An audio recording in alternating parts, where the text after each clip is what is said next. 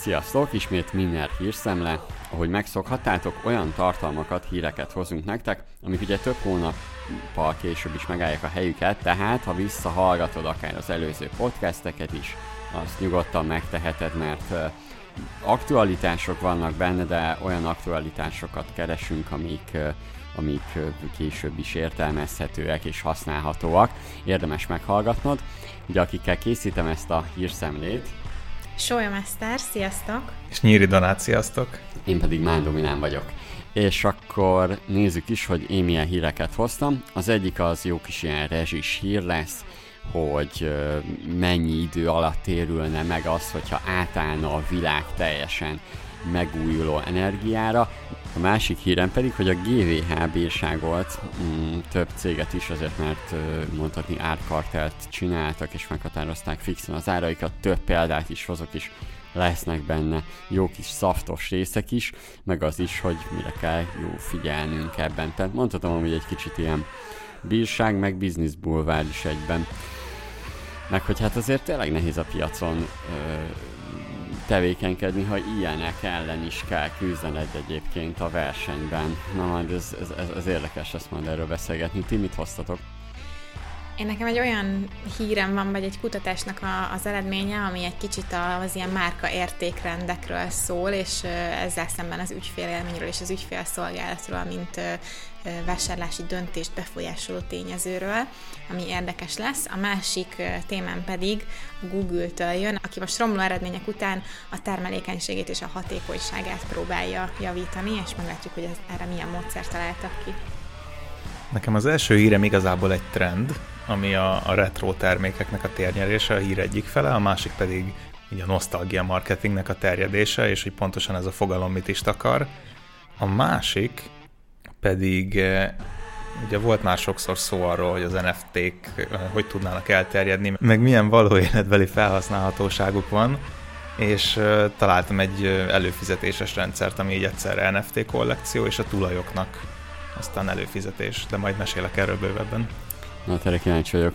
Maga a nosztalgia marketingről egybe eszembe jutott a horoszkópos podcastünk, és képzeljétek el, hogy tegnap volt egy olyan megbeszélésem, amiben egy egy olyan vállalkozó volt, aki amúgy üzlet, üzleti piacon dolgozik, tehát üzletembereknek ad el különböző dolgokat, és ő most egy olyan terméket fejleszt, amihez köze van az asztrológiának, nagyon kemény, de, de, de hogy ő levezette, hogy te tényleg, tehát hogy megvannak azok a matematikai dolgok, meg, meg milyen levezetése, tudományos alapja is van ennek, ami alapján ezt megcsinálják, és de nem a tehát nem a horoszkópos téma, egy picit azért van átfedés, de ő, ő hivatkozott arra, hogy őt akkor erősítette meg a legjobban, amikor hallgatta a podcastünket. Meg hogy, meg hogy mondta, hogy az, hogyha engem valami meggyőzött, pedig tudja, hogy milyen szkeptikus vagyok ilyenekkel kapcsolatban, az már neki elég volt. De amúgy a projektje érdekes. Ja, ja. Érdemes hallgatni a podcastet, hát ha titeket is meggyőz egy-két dologról. Én még az asztrológia, nem az asztrológia, a horoszkopos marketing és ilyesmikről még nem, nem, nem, nem tettem le, úgyhogy biztos, hogy fogtok látni tőlünk kampányt, nem mindenest, hanem, hanem a piac, fogok egy, egy ilyen kampányt csinálni, kíváncsi vagyok, ezt le kell mérnem. Na de kezdjük a, az én híremmel, ami az, hogy hat év alatt megtérülne, ha a világ átállna megújuló energiára. És akkor mondhatom, hogy ugye ez a hír, úgyhogy mondanám, hogy beszélgessünk rá, de azért elmondom, hogy, hogy ö, jött ez a tanulmány. A Stanford Egyetem új tanulmánya rámutatott arra, hogy ha az egész világ átállna megújuló energiára, tehát szél, nap, vízi, meg egyéb minden ilyesmi, tehát árapály, meg, meg ilyesmi, re, akkor 6 év alatt megtérülne a befektetés. Csak is a 100%-ban megújuló energiaforrásokra koncentráltak a kutatásban, és itt az is, hogy ebben persze beleveszik azt is, hogy például az autóknak is amúgy elektromosnak kellene lennie.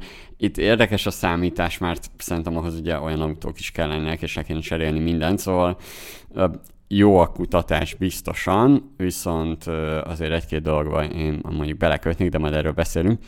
A tiszta energiára való átállás és az összes energiaágazat villamosítása nem vezet áramkimaradáshoz, vagy az árak emelkedéséhez, ez derült ki a kutatásból. A teljes átállás 56,4%-kal csökkenteni a végfelhasználói árakat, és 62,7%-kal a magánfelhasználók éves energiaköltségét. Ja, én eh, ugye belegondoltam, hogy azt ezt meg honnan veszi? Hát ugye nem álltunk még át. Jó, értem, létre lehet hozni különböző modelleket, meg minden, de hát van alapja. Na de mondani is volt ez a kutatás, azért vannak más számok, amikből elég jó ki tudnak indulni, például Izland közel 100%-ban megújuló villamos energiával működik, akár csak Albánia és Paraguay, de például ami meglepődtem, hogy Brazília az áram szükségletének már 80%-át megújuló energiából nyeri. Na, és akkor hát hol itt a gond? Ugye minden tudunk, hogy átállhassunk rá, megtérül 6 év alatt, azért az elég jó. És rengeteg piaci szereplő van, viszont akik ugye arra épültek, hogy gázt, olajat termeljenek ki, vagy szenet, vagy éppen atomreaktort építsenek és működtessenek, vagy a hozzátartozó energiaforrásokat adják, és ugye az ő lobbyjuk miatt is valószínűleg ugye itt tartunk, és a, a kérdésem egyébként első körbe, hogy mi, mit gondoltok persze róla, de, de a második az, hogy vajon beáldozhatunk-e akár egy országot. Most ebben az esetben például azért a, az ukrán-orosz háború rámutathat arra, és azért ott a példánk mondjuk Izland, hogy jó mondjuk azért ott van elég sok lehetőség rá, hogy megújuló energiaforrásra átálljanak, de hogy, hogy azért sok példa van, vagy akár mondjuk Németország, hogy, hogy megoldható ez, tehát például az oroszok ugye csak gázzal foglalkoznak, meg olajjal, hogy akkor ha, ha őket e, tehát nem kellenek majd, viszont akkor az ő gazdaságuk az off lesz. És, tehát, hogy itt kiszámolták azt, hogy, hogy mennyi idő alatt térülne meg, de mekkora veszteséget szenvednek azok, akik erre építettek bizniszt, azt viszont nem kalkuláljuk bele, vagy nem kalkulálták bele, legalábbis ahogy láttam az anyagokat. Hát ennek két része van. Az egyik az, hogy teljesen mindegy, hogy ők mire épülnek, ha egyszer nem fenntartható. Tehát, hogyha érted, tönkre megy a bolygó, és az összes orosz meghal, akkor nem fogja őket érdekelni, hogy most nekik ez gazdaságilag veszteséges vagy nyereséges. A másik meg, hogy az, például az arab országok is, ugye, akik az olajexportból élnek, és azon kívül jó, a turisztika most már erősödik, de azért az nem egy akkora pénz, mint az olaj.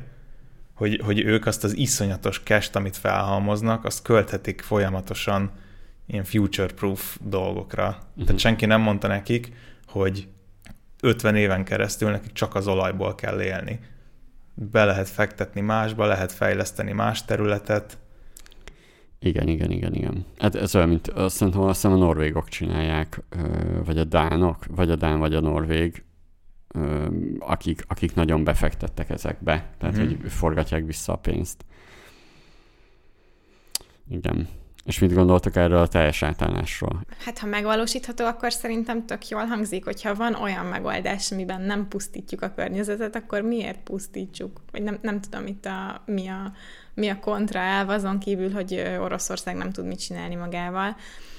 Um, Érdekes felvetés. Nekem ezekkel a fenntartatósági dolgokkal mindig az a, a problémám, vagy az a kétség bennem, hogy úgy tűnik, hogy a technológia megvan, a megoldás lehetőségek megvannak, és ahogy mondod, így a lobby, meg a céges érdekek áll, állnak ellene, aminek meg Donát jól mondja, hogy full mindegy lesz nekik, hogy mekkora profittal működnek, amikor már nem lesz hova működni, meg nem lesz ember, aki megvegye a termékeiket, meg ahol elköltsék a pénzüket. Úgyhogy ilyen nehéz ehhez hozzászólni, hogy ne tűjön valaki ilyen nagyon ilyen antikapitalista habzózájú valaminek. De hát... De ezzel én is egyetértek. Hogy vannak olyan dolgok, amikben muszáj a világnak változnia, az energiafelhasználás az pont egy ilyen. Most az, hogy pár ország kvázi nem gondolkodik előre, akkor azok meg legyenek beszántva. Hát igen, Tehát, hogy annyira nem sajnálom őket. Hát egyébként most van az a lépés, amit például Európa meghozhatna. Tehát, hogy pont az, és, és hozza is meg valamennyire. Tehát, hogy ezt az orosz függőséget uh, kivegye a képletből, és az a, az a helyzet, hogy, hogy pont, hogyha kiveszi egyre jobban az orosz függőséget a képletből, egyre jobban ráéreznek erre majd a, az országok, hogy tehát, hogy ez egy hosszabb folyamat, le is írták egyébként, hogy, hogy ez szép lenne, hogy most hat év alatt megtérül, azért ez egy hosszabb folyamat, és írtak azt, hogy hány, meddig kell itt megcsinálni az átállásokat, hogy mondjuk ez, ez, ez így végbe menjen, meg hogy rámutat arra, hogy, hogy ez ugye maga ez megtérül az az átállás, tehát hogy nem, nem kell olyan sokat várni ebbe, meg hogy lehet egy átmenet, de, de én úgy látom egyébként, hogy nagy, azok a lobbik, amik nagyon itt írtam is a, a jegyzetbe, hogy lobby, lobby, lobby, hogy, hogy igen, mert ez egy, hossz, ez egy hosszú távú dolog, tehát még jó, hat éves megtérülés, az pont kettővel több, mint minden politikai érdeknek a, a szkópja. Ugye itt az a baj, hogy a gazdasági meg a politikai érdekek általában rövid távúak. Tehát a következő kettő évben legyen valami nagyon jó, vagy nem foglalkozunk vele.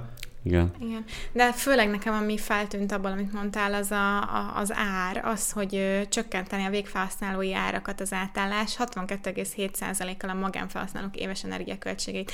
Azért ez egy elég erős mondat, amikor itt éppen minden arról szól, amikor ezt a podcastot felvesszük, hogy azzal van tele a hír, hogy rezsi, rezsi csökkentés csökkentése, meg rezsi vészhelyzet, és ö, a magyaroknak most elég nagy százaléka aggódik az áramszámláján. Hát nem ők is örülnének, hogyha olyan, ö, olyan áramhoz férjenek hozzá, ami egyébként még olcsóbb is, nem csak fenntartható. Igen, lehet, hogy most a megnövekedett rezsiszámlákkal nem az lenne az ország nagy részének reakció, hogy ez mi lesz, este nem süt a nap, meg télen se.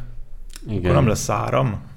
Hát igen, itt a kérdés az, hogy mikor lesz a fogyasztói lobby erősebb, mint a, a céges, mert azért értitek most ebben az esetben azért felülről döntik el, hogy most ebben az esetben például Magyarországon, hogy fával fűtsenek az iskolába. Tehát, hogy, hogy, hogy ez, ez például az a döntés, ez valószínűleg nem segíti elő, mert azért az eléggé környezetszennyező maga a fával fűtés, és nem segíti elő az egészet. Mm, és hogy ott kellene eldönteniük, a, a, és ott értelmszerűen a politikát pedig hát tényleg a lobbik és a pénzek irányítják, tehát értelmszerűen azok fogják finanszírozni, mint az oroszok, hogy van cashük, benyúlnak a zsebbe a kis zöldeknek pedig általában kevés pénzük van.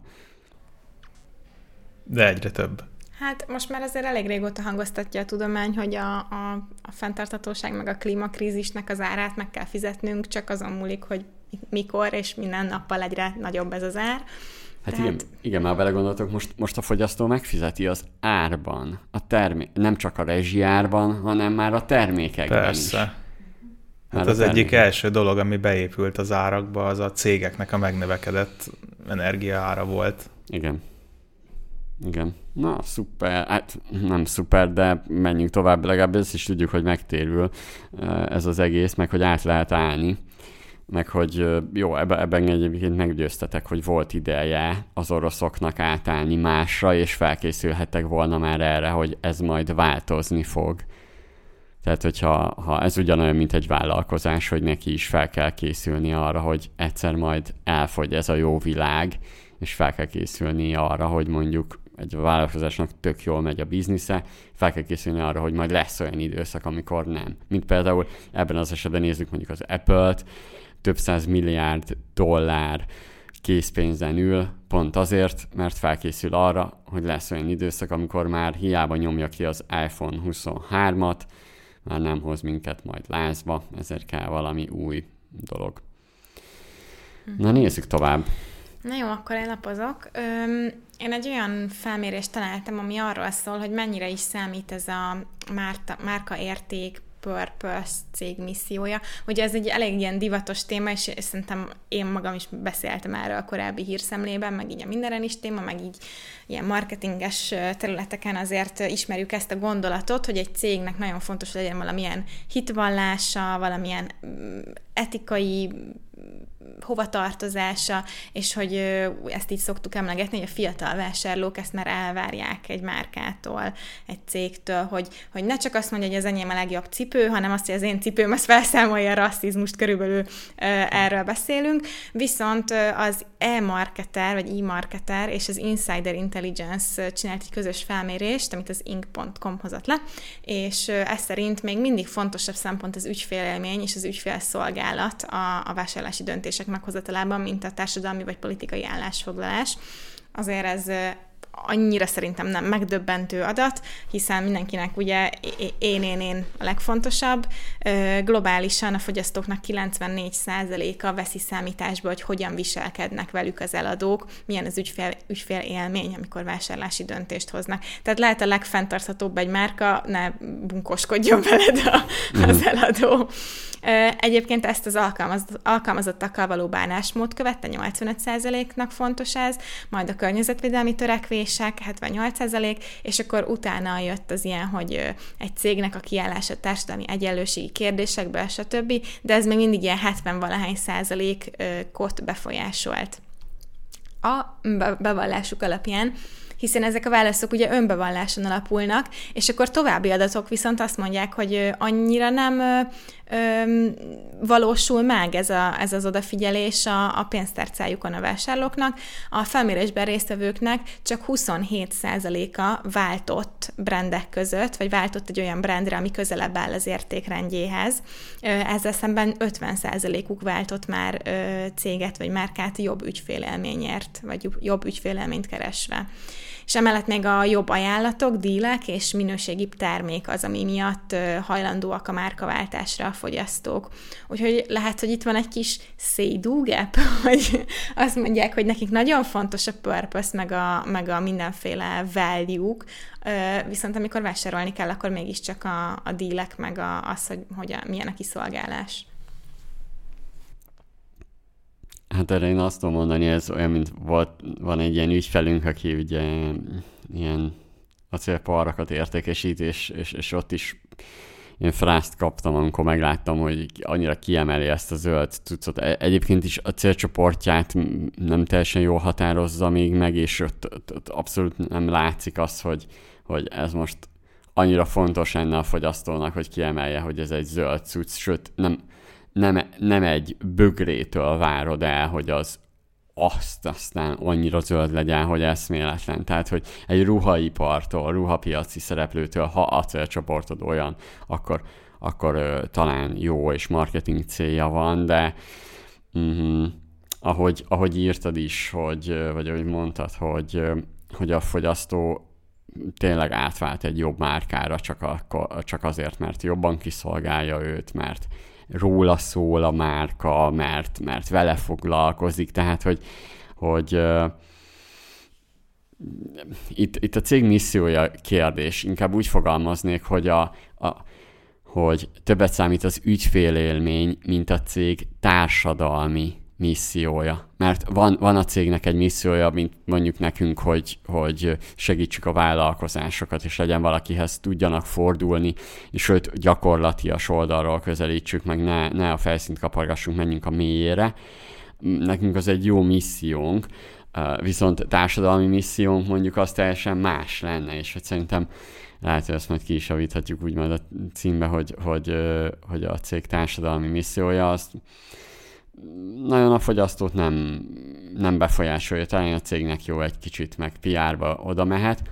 Én tudjátok, mit vizsgálnék meg, hogy a mennyit számít a partnerek esetében ez, mert ugye, ha nézitek, akkor a társadalmi fe, különböző felvállalások, azok általában a PR anyagot szolgálnak. Na most a PR inkább egyébként a, a, a meglévő nagy partnereknek szól, azért, hogy tudják, hogy jó helyen vagyunk, meg ugyanazok az érdekeink, ugyanazok az érdeklődési köreink, ugyanazok a társadalmi céljaink mondjuk, tehát az inkább, inkább én onnan vizsgálnám meg, hogy mondjuk egy, egy, egy, egy, egy viszont eladó mit szól mondjuk hozzá. Én úgy gondolom, hogy ezek nem, nem kizáró dolgok. Tehát uh, én azért nem mondanám ezt uh, say gapnek, mert attól, hogy az embereknek fontos az ügyfélélmény, még lehet fontos a, a cégnek a társadalmi felelősségvállalása, csak nincsenek egy súlyban. A, tehát a fontossági sorrendben nyilván az egyik lejjebb van. Viszont ha, ha van két cég, akiknek pontosan ugyanolyan jó az ügyfélszolgálata, vagy az ügyfélélmény, meg minden, de az egyik vietnámi kisgyerekeket korbácsol véresre, a másik meg Amerikában normális munkaerőt fizet meg, és plusz szabadnapokat osztogat, meg minden, akkor viszont az emberek nyilván az utóbbit fogják választani, és hogyha van két cég, mondjuk két nagy cég egy piacon, akik versenyeznek, ha belegondolsz, ott a 27 százalék az, az rengeteg. Uh-huh. Igazad van, meg még én közben azon gondolkodtam, hogy valószínűleg egy akár egy helyi, etikusan működő, értékek mentén működő üzletben valószínűleg jobb is lesz a kiszolgálás, mint egy nagy cégben, ahol már nem tudom, a héten harmadik diákmunkás mond fel, és nincsenek rendesen betanítva, és azt se tudják, mit csinálnak. Úgyhogy lehet egyébként olyan összefüggés is, hogy, hogy már alapból jobb az ügyfélelmény ezeken a helyeken. Én nem tudom, én magamból most a, arra gondolok, hogy mennyire utálom az Amazon például, és mennyire tudom, hogy rossz, amit csinál, de azért, amikor másnap ott a cucc, akkor én is inkább onnan rendeltem. Tehát így, így értettem a, a, a Seidu gap-et. Uh-huh. Hát igen, van, van az a szintű, azt mondom, hogy plusz kényelem, meg ügyfélélmény, ami ugye ezt felül tudja írni. Mm. Én inkább arra gondolok, hogy igen, hogyha mindenki foglalkozik vele, és ugye hasonlóan jó cégekről van szó, akkor ott viszont lehet dealbreaker, akár fogyasztónál, akár partnernél, hogy én az etikusabbat fogom választani. Tehát attól még oké, okay, kevésbé fontos, de nem elhanyagolható. Van... Nem az a végeredmény, hogy ezzel már nem is kell foglalkozni szerintem. Igen, igen. De tényleg meg kell nézni azt, hogy, hogy mennyire számít a márkánál, mert van egy, van egy cikk a mindenen, hogyha valaki rákeres arra, hogy holland csoki, szerintem holland csokoládé, mondjuk a mindenem, um, aki azt mondja, hogy száz, ő úgy reklámozta magát, hogy 100% rabszolgamentes uh, csoki, valami ilyesmi, és ezzel ért el sokat, de Hollandiáról beszélünk, tehát a csokoládé egyik európai nem tudom, őshazájáról, vagy, vagy, vagy ilyesmi gyáráról. Meg a rabszolgakereskedelem egyik őshazájáról. Igen. És képzeljétek el, hogy már azzal változtatott, hogy a csokiuk azok nem, tehát bárhogy tudott törni, mert olyan össze-vissza, mm, össze-vissza van szabdalva direkt, vagy így, így, így is tudom, ezt minek hívják, és az, az a reklámozta, hogy 100%-ban rabszolgamentes, és teljesen megváltoztatta a színét is a csokinak, tehát, hogy olyan, olyan színek vannak, ami, ami mm, ami igazából eltér teljesen a piaci szereplőkétől, és ezzel nagyon nagy piacot nyert egyébként. Na ez például egy érdekes dolog volt, hogy ők, ők ezzel sikerült óriási. Hollandiában 19%-os piaci részesedésük volt, amikor írtam a cikket 2019. decemberében. Hát azóta meg egyébként egy, rengeteg helyen megjelent, majd nézzétek meg néhány csokinál már ezeket próbál, tehát így kiírják már.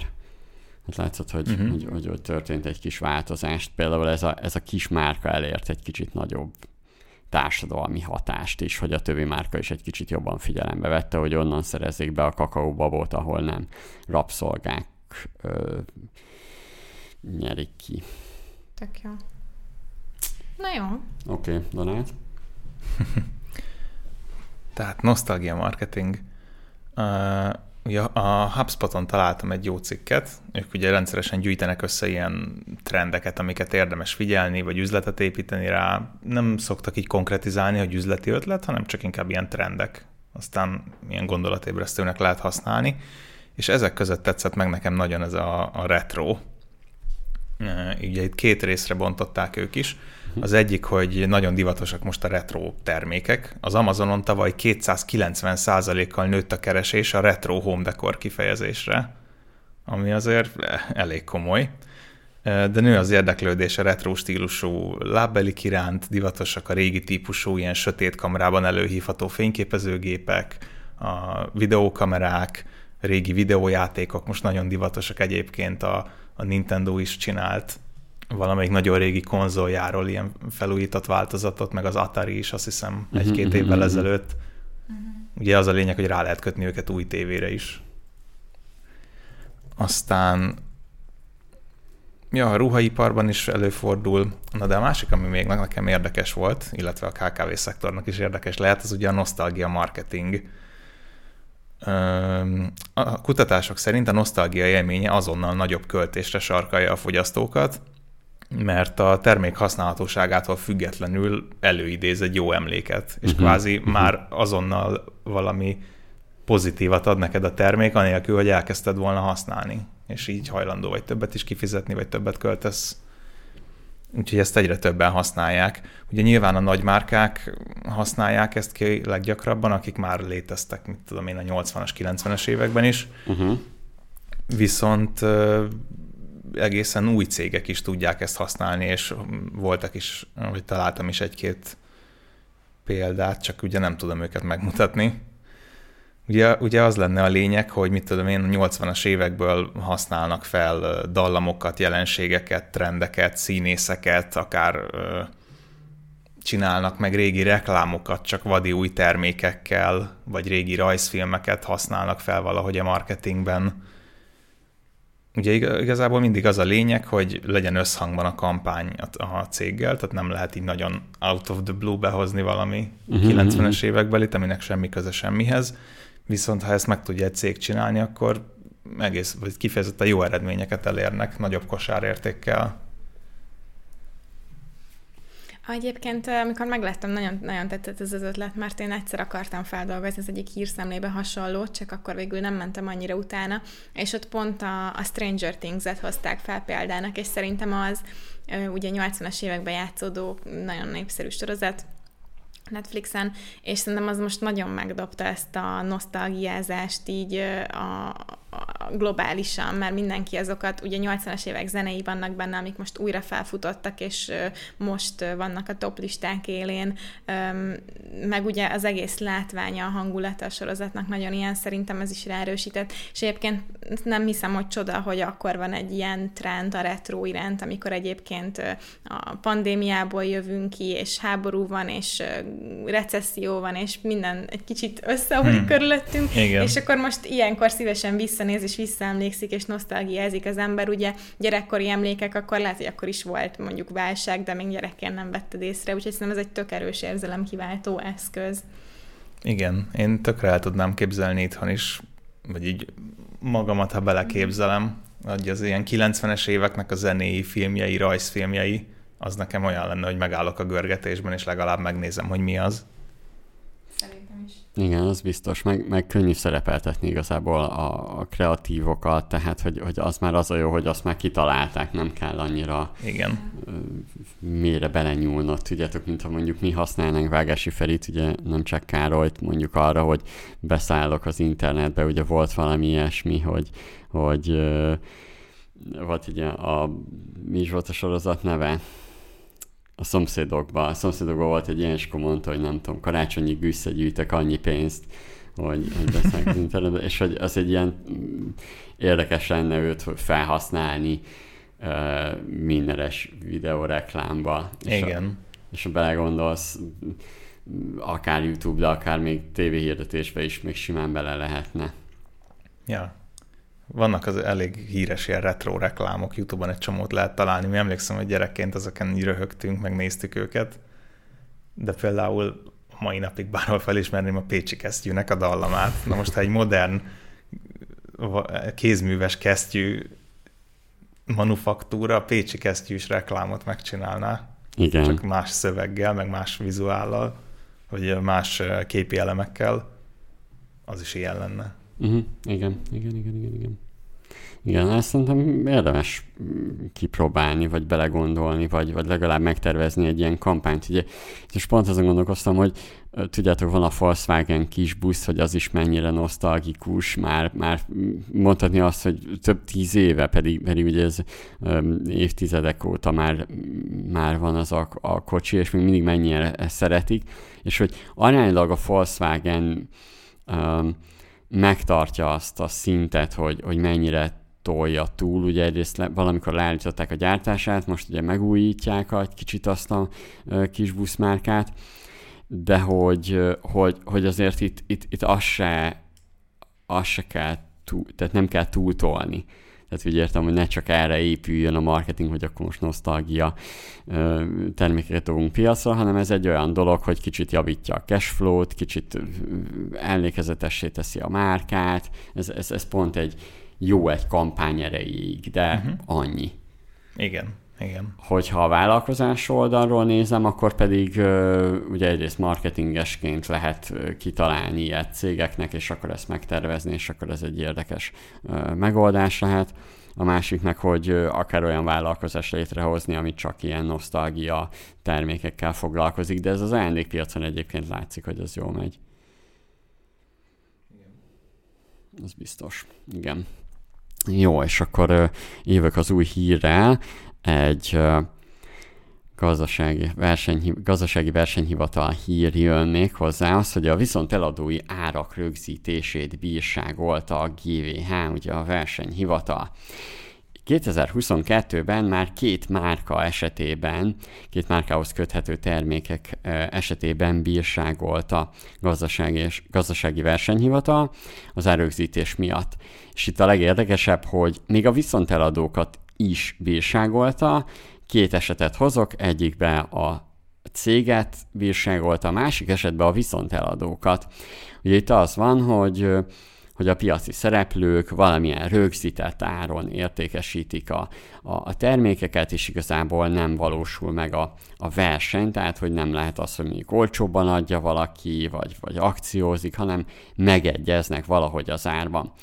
A GVH 325 millió forint bírságot szabott ki a Casio óra és hangszertermékek hazai forgalmazójára, valamint a cseh anyavállalatára, amiért meghatározták a termékeik internetes viszonteladói árait a kiskereskedők felé, kiiktatva ezzel a vásárlókért folyó versenyt. Az eljárás olyan dolgokat tárt fel, hogy igazából ajánlott fogyasztói árakat tartalmazó listákat tettek közé, és folyamatosan ellenőrizték ezt, hogy a, az eladóknál, a viszont eladóknál, partnereknél ez mennyire tartják ezeket az árakat. És volt olyan is, hogy hmm, felszólítottak céget, hogyha továbbra is 10% kedvezménnyel árulja az általuk forgalmazott órákat, akkor ö, ö, nem kap több árut. Na most itt ebben az esetben magát a káziót, ugye a kázió óra, illetve ugye van nekik hangszerüzletáguk, és ők ezt az üzletágukban is történtek ilyen árnyomások, és ezeket általában szóban vagy telefonon intézték, tehát hogy ilyen írásos nyoma ennek nem volt. Ez volt az egyik példa, tehát itt ebben az esetben a magát a márkát. Na de aztán van itt egy másik, amiben a Yamaha, és itt nem a motor, hanem a Yamaha hangszer termékeket gyártó cégről van szó. És itt szintén árrögzítést alkalmaztak a piaci szereplők, Magyarországon, és az egészben az érdekes az, hogy magát a Yamaha-t egyébként nem büntették meg, mondjuk ő már előtte több évvel ezelőtt már kapott egy elég nagy bírságot az Uniótól, és most ebben az esetben Magyarországon a viszont elagadókat büntették. Például a Musiker webshop 39 millió forint bírságot kapott, a hangszerdiszkont 11,9 millió forint bírságot, és még további 11 cég is kapott büntetést, valaki csak 1-2 milliót, valaki ugyanígy 5-6-7 millió forintot. Lényeg az, hogy azért 13 cég, igen, 13 cég azért így büntetve volt. Miután beléptünk az Unióba, ugye megnyílt a lehetőség arra, hogy környező országokból elkereskedelmi szereplők még jobban meg, bejöjjenek, és például olyan nagy szereplő, mint a Musiker is bejött. Na most általában az volt a, a kiindulási pont, hogy az ő áraikat vették figyelembe a hazai piaci szereplők. Viszont eladók a Yamaha felé egy elvárást határoztak meg, hogy ugye milyen ár, ár szinten adják a termékeket, tehát valójában a viszont eladók egyeztek meg. Ezt képzeljétek el, hogy olyan dolog is történt, hogy ezek a piaci szereplők volt úgy, hogy egyszerre saját, hogy összefogtak, és saját maguk állítottak ki különböző eseményeken, fesztiválokon Yamaha standot, tehát összedolgoztak, a piaci szereplők, és közösen mentek ki, hiszen végig ugyanazokkal az árakkal dolgoznak. Illetve többször volt olyan, hogy ezek a hangszerkereskedők összeültek, személyes egyeztetést csináltak, bár elvileg a tanuk alapján ugye azt nyilatkozták, hogy üzletről nem volt szó, csak simán csak ebédeltek, vacsoráztak, meg ilyesmi, és a, a Yamaha-t nem büntették, mert igazából ők csak kölcsöntermékekkel, illetve marketing hozzájárulással támogatták a kereskedőket, illetve hát ö, ö, igazából persze lehet, hogy engedtek a nyomásnak, de ennek nem volt olyan mm, látszata, viszont ö, ahogy ezt a piacot egyébként megvizsgálták, azért a káziónál is, tehát a káziónál is az óra felgöngyölítése azért volt, mert tudja, hogy piaci alapon történt egy bejelentés, hangszerpiacon történt, mert a GVH a hangszerpiacot vizsgálta, és ebben az esetben bukott ki a, a kázió hangszerüzletága, és valószínűleg így az óra is, illetve a Yamahás. És itt ebben az esetben tehát együtt működtek a piaci szereplők, és ezért is kaptak ilyen óriási bírságot. Mm, ugye itt a legérdekesebb az egészben, és szerintem a viszonteladóknak ez egy, vagy aki viszonteladókkal dolgozik, egy érdekes tanulságos dolog lehet, hogy nem határozhat meg fixen árakat, hogy mi legyen a vég, a végső fogyasztói ár, tehát hogy persze tudja befolyásolni, hiszen értelemszerűen meghatároz egy, meg, egy, egy, egy árést, és akkor ezt tudja befolyásolni, de itt ebben az esetben többször történt olyan, mint például a Kázió esetében, hogy megvolt az ajánlott fogyasztói ár, és akkor egy gyors kitekintés még, hogy a Magyar Könyvvizsgálói Kamara ajánlott áraira is, árait is vizsgálja most a GVH, hogy, hogy igazából mindenki az ő áraik alapján határozza meg a könyvvizsgálatot, de ez fontos tudnotok, hogy ez van, egy, van erre egy szabály, hogy mi alapján kötelezett egy cég könyvvizsgálatra, neked akkor mindenképpen meg kell bíznod egy könyvvizsgálót, törvényi kötelezettség, és emiatt mindenképp ki kell fizetned azt a pénzt, és ezért ezek az ajánlott árakat nézik, hogy mennyire mennyire befolyásolja a piac, piacot, hiszen a vég, végső soron ezt majd a vállalkozó úgyis beépíti a termékeibe értelemszerűen, és az is egy ilyen érdekes dolog, és egyébként én, én egy, amikor könyvvizsgálatról írtam, akkor a, a, a kamara árait valami, igen, azt, tehát használtam a könyvvizsgálói kamara, kamara árait, hogy valamit leírjuk, hogy körülbelül mennyibe kerül, mert hogy tényleg volt egy ilyen ajánlás, tehát hogy én ezt megtaláltam. Mm, igen, ezek ilyen érdekes hírek. Na, mit gondoltok erről? Uh, én a Yamaha-sat azt nem százszázalékosan értem. Tehát, hogy a magyar kereskedők fogtak össze, és támasztottak a Yamaha felé elvárást, hogy ők a külföldön se vigyék egy bizonyos szint alá a termékek árát, vagy, vagy uh-huh, ott pontosan uh-huh. mi volt az ő elvárásuk? Hát igen, tehát meghatároztak egy árat, és akkor az alatt nem lehetett akciózni. Tehát, hogy itt volt egy példa, itt a Kázónál ez a 10% kedvezményen árulta a termékeket, akkor rákopintottak az órára, hogy ha hol nem, nem akciózhatsz itt, mert a többi piaci szereplőtől akkor el, elviszed a vásárlókat, és ugye itt volt ez, hogy nem volt verseny. Igen, de azt értem, mert ott a Kázió szólt le, hogy hé, ezt nem csinálhatod. Én a Yamahásnál nem ja, értem. Ja, Yamahánál ott nem, ott a Yamahát nem is büntették, mert ott nem az volt. Ott az volt, hogy tételezzük fel, a, a, akik a, ezeket a Yamaha termékeket értékesítik, ők fogtak össze és ők közösen lobbiztak azért, hogy ö, legyen fix piaci ár, hogy ne legyen verseny. Uh-huh. És ők a Yamaha-nál lobbiztak. Ja, értem, értem, értem. Tehát itt igazából mondhatjuk azt, hogy végülis kartelnek hívják ezt, igen. Amikor, amikor közösen meghatározik. Ez egy jó példája a kartellesedésnek, igen. Egyébként mind a kettő hír eléggé elszomorító és örülök neki, hogy kiderült, és örülök annak, hogy meglettek büntetve, mert tök jogos mind a kettő. Tehát, hogy erre vannak törvények, hogy ezt nem szabad csinálni, erre ezt csinálják. Hát igen, mert ugye így, így, így az a veszély, hogy mert vállalkozói oldalról érthető. Tehát most, hogyha a kapitalista szól belőlem, akkor én értem, hogy ezt miért csinálják. A másik oldalon fogyasztói szemszögből ez nem jó, hiszen ebben az esetben az áremelkedést is közösen lekövetik, és tudják, fel tudták.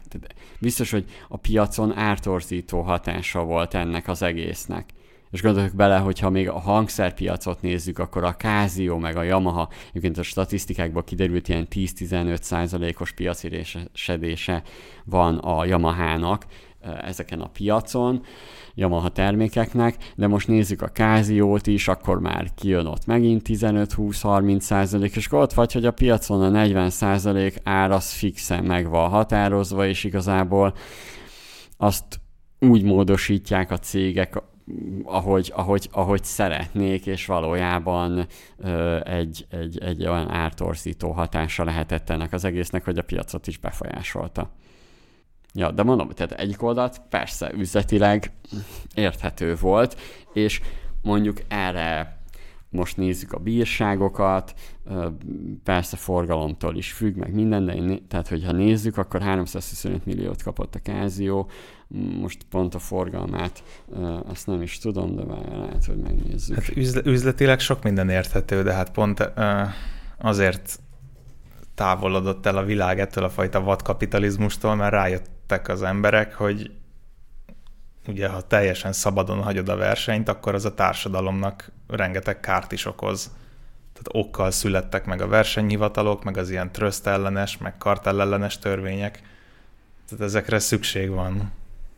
Igen, egyébként nagyon érdekes, hogy még egy korábbi hír, ha már ilyen törvényekről beszélünk, hogy ugye már régóta fel akarták darabolni a Facebookot, Google-t, Microsoftot, de még Microsoftnál ott nem volt annyira hír, mert most azért ő egy kicsit eltűnt a radarról, meg elég ágazó, de hogy a, a Facebookot, a Facebook ellen már, már, már többször próbáltak fellépni, ugye azért korábban is volt már erre precedens, ugye fel akarják azt, hogy a Facebook menjen külön a mondjuk az Instagram, de, de közben én úgy gondolom, hogy a piac megoldotta, tehát a TikTok térnyerésével, úgyse beszélünk ma a TikTokra elvileg, úgyhogy jó, hogy említem, és ki is a, a podcastbe, de hogy hogy ott, ott, ott, ott érdekes piaci dolgok vannak. A Google-t például egy csomószor büntették már ezért, vagy hoztak létre szabályokat, hogy, hogy be kell tenni, például most majd egyre többször látunk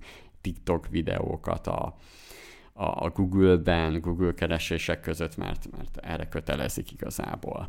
Mert hogy ne csak a YouTube legyen ugye a saját platformja. Igen, tehát hogy ez, ezekre ezekre így figyelnek, hiszen most nem tud létrejönni olyan innováció, ami a Google-t le tudja tehát a Google-t inkább ösztönzi arra, hogy jobb legyen, inkább fogalmazunk így, uh-huh. mert hogy hiszen a Google-t nem tudod legyőzni, mert nem tudsz olyan keresőt létrehozni, ez, ezért vannak ezek a szabályozások. És ez egy tökéletes átkötés az én témámban, ami a Google-nek a fejlődéséről szól. Na, mesélj nekünk. Ha csak nem folytom valakibe a szót. Na, mesélj. Szóval Júliusban a Google vártnál gyengébb bevételre számolt be, egymás után a második negyed évben. Ha jól értelmeztem a CNBC-nek a cikkét, akkor az egy évvel korábbi 62%-os növekedés az lelassult a, a mostani vagy az elmúlt negyed évben 13%-ra és a beszámoló után a, a Google-nek a CEO-ja, Sundar Pichai egy ilyen all hands meetinget hívott össze, amin a cégnek az összes 170 ezer teljes munkaidős alkalmazottjával beszélt egyszerre azt gondolom, hogy valamilyen online formában, mert mhm. különben mm. nem tudom, hogyan lehetséges, de a lényeg az, hogy ő ezen a meetingen bejelentette, hogy a társaság hatékonysága és termelékenysége nincs megfelelő szinten a magas létszámhoz képest, és arra bíztatta az alkalmazottakat, hogy ők maguk is gondolják át, hogy hogyan lehet csökkenteni a zavaró tényezőket, és hogyan emelhetik meg a mércét, ami a termékeknek a kiválóságát és a cégnek a, a produktivitását illeti egy egészen konkrétan egy új kezdeményezést hirdetett, amit Simplicity Sprintnek neveztek, és ez egy nagyjából ez egy közösségi ötletbörzét jelent. Minden alkalmazott tat megkértek rá, hogy vegyenek részt egy ilyen belsős kérdőívnek a kitöltésében. Augusztus 15-ig tart ez a folyamat egyébként, és osszák meg az ötleteiket, hogy hogyan, lehetnek, hogyan lehetne javítani a, a Google-nek a működésén és a CNBC látta ezt a kérdőívet, és többek között olyan, kérdések vannak benne, hogy mi segítene egyértelműbben és hatékonyabban dolgozni az ügyfeleink kiszolgálása érdekében, hogyan tudnánk gyorsabban elérni jobb eredményeket, hogyan küszöböltjük ki a pazarlást, hogyan maradhatunk vállalkozó szelleműek és koncentráltak a növekedésünk során, stb a továbbá a kérdőív egészen pontosan arra is rákérdez, hogy a menedzsment, hogyha valaki tetszik nekik az ötlet, akkor megkereshetik-e a kitöltőt. Tehát úgy tűnik, hogy van nyitottság arra, hogy együtt dolgozzanak majd a, az alkalmazottakkal. Mm, nem tudom, hogy mit gondoltak, szerintem egészen így szimpatikus lehet, hogy nem tudom, hogy ha én egy nagy multinál dolgoznék, akkor lehet, hogy szimpatikusnak érezném, hogyha megkérdeznének, és megosztatom a véleményemet. Nekem az a tapasztalatom, hogy sok helyen az ilyen alsóbb beosztottak általában mindig tudják, hogy hogyan lehetne ezt jobban csinálni, és most meglát, meglátjuk, hogy, vagy hát a Google majd meglátja, hogy tudnak-e jó ötleteket kiszedni. Hát igen, ugye aki találkozik a, a, a fogyasztóval, az inkább ők. Tehát, hogyha nézzük, hogy minden Google-nél dolgozó munkatársat megkérdeznek, azért ebben az esetben nagyon sokan vannak, akik, akik jobban és többször ta, találkoznak, beszélnek, akár ügyfelekkel, vagy saját maguk használják, ezért tudnak jó kis visszajelzéseket adni, akár egyszerűsítés nézve. Azért a, a Google-nél nagyon sok saját projekt is készül, akkor nagyon sokszor van az, hogy, hogy ugye saját projektekből lesz végül rendes termék, meg hogy, hogy meghalnak projektek náluk. Tehát, hogy náluk rengeteg pénz van, rengeteg tudás, és mégis van egy olyan, ugye, hogy ez a Google projektek temetője, amiben rengeteg halott Google projekt van, sőt, ők se tudták lenyomni a Facebookot, hiába volt ott a Google Plus, pedig aztán nagyon sok platform, nagyon sok lehetőségük volt, hogy azt reklámozzák, vagy hogy elérjék, de hogy, hogy ebből látszik, hogy nem olyan könnyű vállalkozni, ahogy írtad is, hogy, hogy ugye azt keresik, hogy hogyan tudnának megmaradni vállalkozóként. Tehát, hogy vállalkozós, igen, hogyan tudnak ezt hatékonyabban csinálni. Ez az innovátor szemlélet. Igen, inno- igen. Azt szerintem, azt szerintem nagyon nehéz egy cégben fenntartani, meg hogy összenőzni a munkavállalókat is, hogy, hogy ezt csinálják de tök durva, hogy erre a Google-nek egyébként megvolt már a rendszere, de, de, de szerintem egy még jó változás is lehet arra, hogy, hogy nézzék meg azt, hogy milyen irányba mehessenek, biztos rengeteg jó ötlet Igen. születik majd. Illetve ugyan, ugyanezen a meetingen felmerült így a feszültség a dolgozók részére, hogy lesznek-e leépítések, és azt mhm. mondták, hogy egyelőre nem tervezik. Ugyanakkor, hogyha a CEO azt mondja, hogy ilyen létszámmal jobban kéne teljesítenünk, akkor az lesz, hogy azért egy kicsit így begyújt a, a dolgozók alatt, hogy próbáljanak meg egy kicsit kreatívabban hozzáállni uh-huh. a mhm. problémákhoz, nem csak előcsörögni, meg kávézgatni a menő Google irodában. Hát igen, Hányszor van az, hogy olvassuk azt, hogy ö, úgy született meg egy startup hogy a Google-nél dolgozott, Uber-nél dolgozott, tehát hogy, hogy elvileg van egy ilyen statisztika, vagy nem elvileg, hanem tényleg, ö, hogy a sikeres vállalkozók 70%-a a korábbi munkahelyén szerezte az ötletét. És ez azért, mert egy másik kutatás meg megerősíti ezt, még pont nézem is az egyik cikket, az intrapreneurship-es cikkemet, hogy lehet, hogy egymás rosszul van a, a kutatások feldolgozva, mert először kéne azt, hogy sikeres vállalkozók 70%-a korábbi munkáján szerezte az ötletét, és a Marylandi, kut- Marylandi Egyetem kutatása alapján pedig kiderült, hogy a fő ok, amiért nem, terje, nem mondják el a munkatársak, hogy mi a probléma, vagy mit lehetne jobban csinálni, az az, hogy hiába mondják el, valójában a, a, az alulról jövő ötleteket a vezetőség általában elkaszálja, és nem nagyon foglalkozik vele, és akkor egy idő után már ugye egy kultúrába beleivódik az, hogy ne mondjál semmi alulról jövő dolgot, meg nehezebben is változtatnak, szerintem pár podcasttel ezelőtt meséltél, ugye ilyen ö, gyógyszeripari ja, ö, igen, igen, projektről, igen, igen. Hogy, hogy ott is nehezen csinálták meg, vagy nehezen mennek rá arra, hogy egy új fiatal munkaerő azt tanácsolja, hogy hát itt tudnánk megspórolni egy-két dolgot, és azt mondják, ah, jó van ez úgy. Igen. Igen, talán a Google most egy kicsit elébe, elébe megy ennek. Meg, meg ugye itt az a lényeg, hogy tehát, hogy lehet, hogy ezt mindig lehet mindig csinálni, de kellenek az ilyen események ahhoz, hogy ezt ez, ez újra beivódjon. Tehát, hogy lehet, Szerintem hogy ez is. ki is kopott. mert lehet, hogy régen még, meg tudjátok, szokták mondani, hogy jaj, a Google-nél van ez, hogy 20%-ban saját projekteden dolgozhatsz. Azért én megnéznék ezer Google alkalmazottnak egy napját, hogy ez valóban így van-e. Ez szerintem nehéz, nehéz tartani. Igen, bár ugye itt most nem is annyira a saját projekt, vagy az új projekteket kérdezik, mint hogy magának a cégnek, cégnek a, a működése hogyan lehetne kicsit streamlinosítva, vagy hogyan lehetne hatékonyabb. Igen, meg az ilyen felesleges, talán az ilyen felesleges bürokráciát akarják kivenni, hogy, hogy hol akad el a projekt, hol van ilyen, ilyen roadblock, vagy Bottleneck. ilyen speed bump. Uh-huh. Érdekes, amikor uh, most naráson olvasgattam, meg így, így, így főleg franchise témában nézegettem dolgokat, és akkor uh, valahogy elém került a McDonald's, hogy milyen jó eredményeket uh, jelentett megint, és akkor azt néztem, hogy de nem értem a McDonald'snak most akkor összeadják az összforgalmát, mert az nem is lehet ilyen, vagy nem is, nem is így működik. Sőt, a McDonald's a licenszbe, tehát ők inkább a franchise jogokból, sőt, még a franchise jogoknak a az eladását is kiszervezik, tehát hogy valójában a központi McDonald'snak már már csak az a lényege, hogy a franchise-t üzemeltesse, és valójában a, az éttermeknek a bevétele az külön entitásoknak, entitásokon múlik, külön, mint ugye Magyarországon. Ugye a market vezér az, aki a felelős azért, hogy a magyarországi McDonald's, hogy nyitnánk egyet valahol, egy Mekit, akkor, akkor nem a McDonald'snak fizetjük a licenszdíjakat, hanem a magyarországi uh, jogtulajdonosnak igazából. Tehát, hogy meg kiszervezett mindent. Akkor azt mondod, hogy a Mekinek a top-top-top alkalmazottai csak ülnek és számolják a pénzt.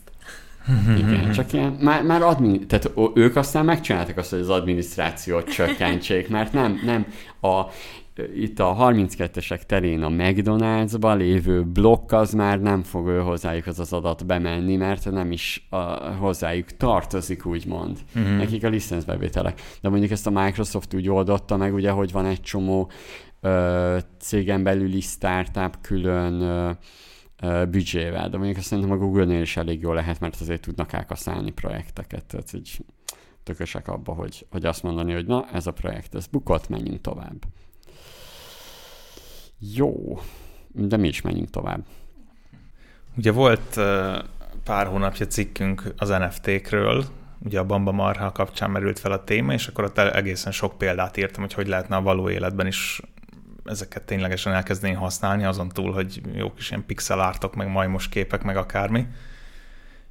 És hát ugye bukkannak fel most már ilyen ilyen valóban hasznos NFT-k, ugye elkezdték előfizetéses rendszerekhez is használni.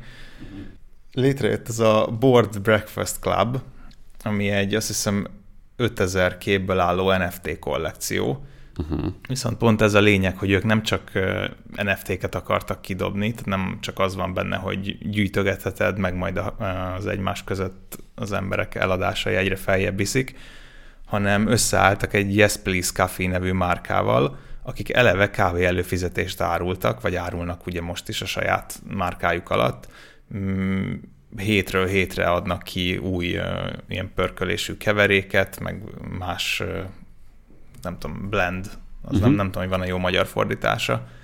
Na mindegy, az a lényeg, hogy a Board Breakfast Clubnak, így a Yes Please-en keresztül van saját márkás kávéja, minden hónapban új mm, ízvilágot dobnak piacra, és ugye az NFT tulajoknak ez jár automatikusan.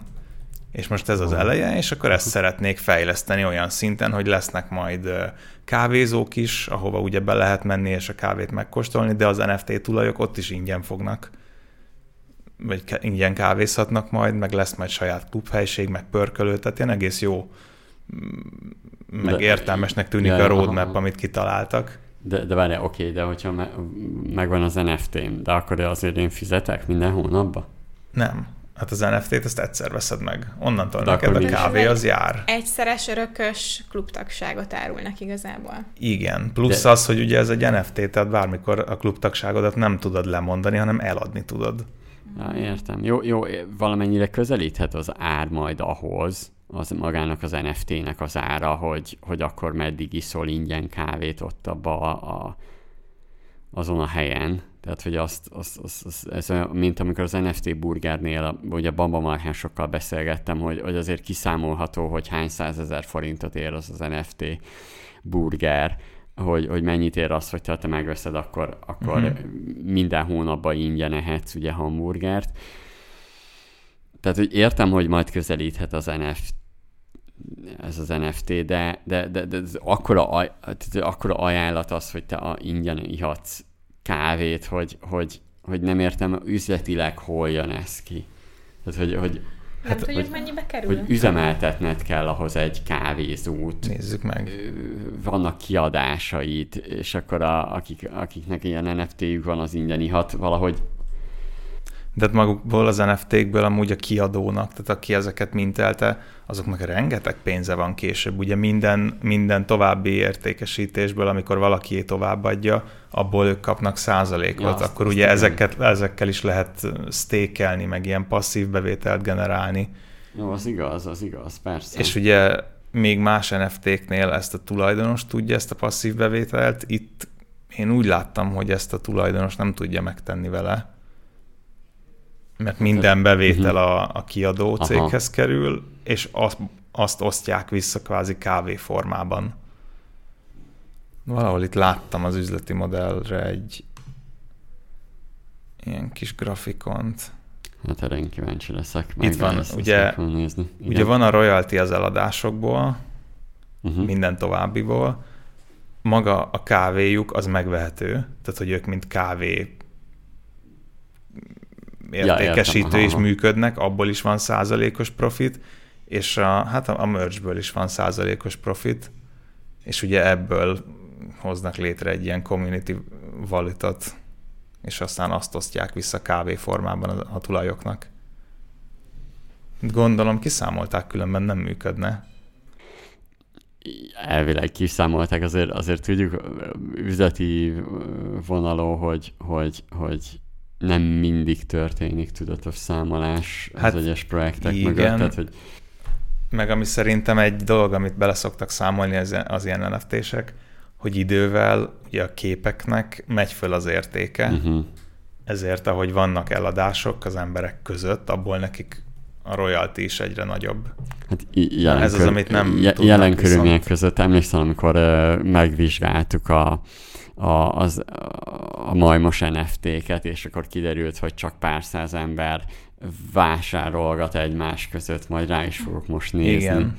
Viszont ah. igen, annak is utána néztem, mert én először azt hittem, hogy ez a Board Breakfast igen. Club még ugyanazt a grafikai stílust is használja. Én azt hittem, hogy ez a Board Ape Yacht, Yacht Clubnak egy milyen kis leágazása, uh-huh, de mhm, kiderült, uh-huh. hogy nem, Board Ape tulajok csinálták ezt. Aha. de nincs köze az azt kiadó, nem tudom milyen Yuga Labs nevű céghez. Uh-huh, uh-huh.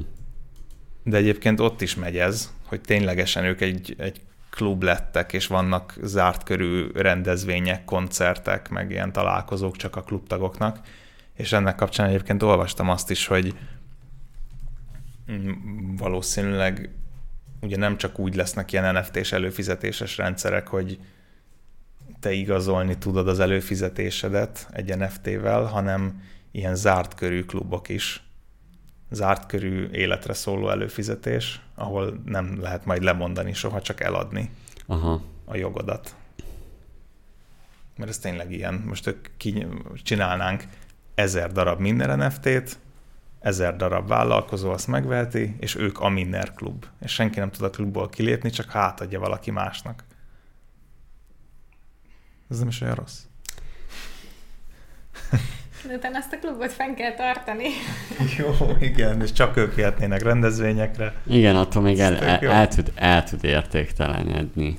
A fogyasztó szempontjából persze te ott megszereztél egy csomó pénzt, de az a baj, hogy fenn kell tartanod, és mikor fenntartod a klubot, abban lesznek kiadásaid, és nekem meg én meg mindig úgy, jó, oké, hogy van royalty, meg ilyenek, de hogyha csak nem kereskednek vele nagyon rendszeresen, akkor ez egy egyszer egy nagy összeg, és kb. ennyi. Igazad van, teljesen. Igen. Nem tudom, hogy ezt uh, hogy tudják majd idővel fenntartatóvá tenni. Most, most elvileg többen is próbálkoznak ezzel, meg gondolkodnak ilyenen. de mondom, érdekes. Lehet, hogy én is vennék valami egy összegű valamit, és életem végéig azt kávéznám. Tehát, hogy... Hát mert ez egészen jól hangzik fogyasztói oldalon, Igen. de pont emiatt hangzik nagyon rosszul a kiadói oldalon, hogy te nem tudod biztosan, hogy tud, tehát most ők eladják ezt az 5000 NFT-t, és akkor fogy a pénz, fogy a pénz, nyomják a kávét, stb., de nincs rá garancia, hogy ezekkel bárki fog kereskedni mondjuk két év múlva, és akkor a royaltik nélkül meg ők csődbe mennek. Igen, túl sok, túl sok tényező van, a, a, amit nem tudsz befolyásolni. Ugye itt azért vállalkozóként olyan működést kell kitalálnod, amire te ráhatással tudsz lenni. Tehát, hogy, hogy az, egy, az egy központi elem, vagy központi uh, téma, amikor üzleti modellt raksz össze, megfejleszted, hogy, hogy foglalkozz azokkal a tényezőkkel, amikre nincs ráhatásod.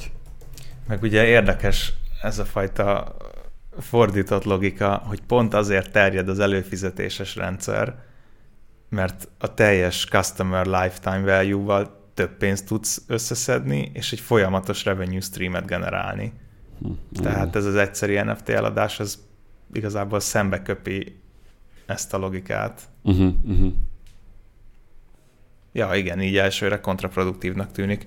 Gondolom itt benne van az, hogy ugye NFT hype, meg azért a board épp Clubnak eléggé lemásolták a stílusát. Igen, Tehát, hát ezért a- ebben a hype is bőven benne van. Uh-huh, uh-huh. Jó, hát ezek, vagyok. igen, ezek izgalmas hírek, de ja, igen, még, még nem vagyok kibékülve az NFT, uh, NFT piacsal, meg hogy, meg hogy olyan dolgokat NFT-sítünk, aminek egyébként semmi. Tehát, hogy értem most, hogy a képek elvileg drágábbak, meg értékesebbek lesznek, de, de amit mondtál, hogy a piacot nem tudod befolyásolni, tehát, hogy, hogy az, ja mondjuk, na, nem, nem, nem, nem, ez, én még mindig nem vagyok ezzel kibékülve, mert sokszor olyan dolgot NFT-sítünk, amire már van megoldás az, hogy te jogot adj el szerződés alapján. Ez csak annyi, hogy valamit egy picit túl digitalizáltunk.